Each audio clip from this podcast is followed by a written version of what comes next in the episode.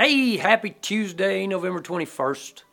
Ephesians 4 13 and 14 says, Until we all reach unity in the faith and in the knowledge of God's Son, growing into maturity with a stature measured by Christ's fullness, then we will no longer be little children, tossed by the waves and blown around by every wind of teaching, by human cunning with cleverness in the techniques of deceit.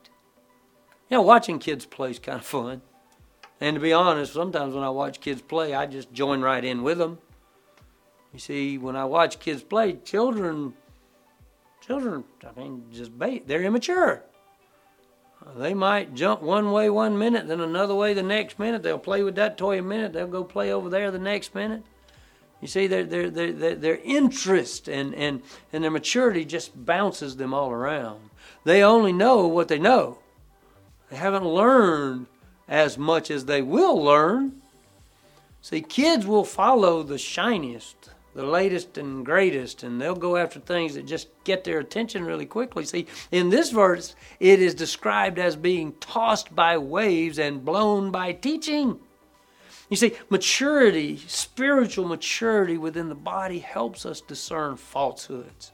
It helps us identify and see fads of spiritual interest and those kind of things. You see, we remain anchored in Christ.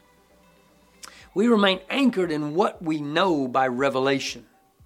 Uh, we remain anchored in what God reveals in His Word and what God reveals in salvation, you see.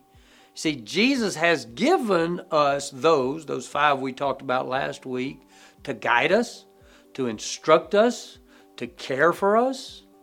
See, so, so this is what is produced this unity, this knowledge, this maturity, this Christ likeness. Ephesians 4 13 and 14. Until we all reach unity in the faith and in the knowledge of God's Son, growing into maturity and a stature measured by Christ's fullness. Then we will no longer be little children tossed by the waves and blown around by every wind of teaching, by human cunning with cleverness in the techniques of deceit.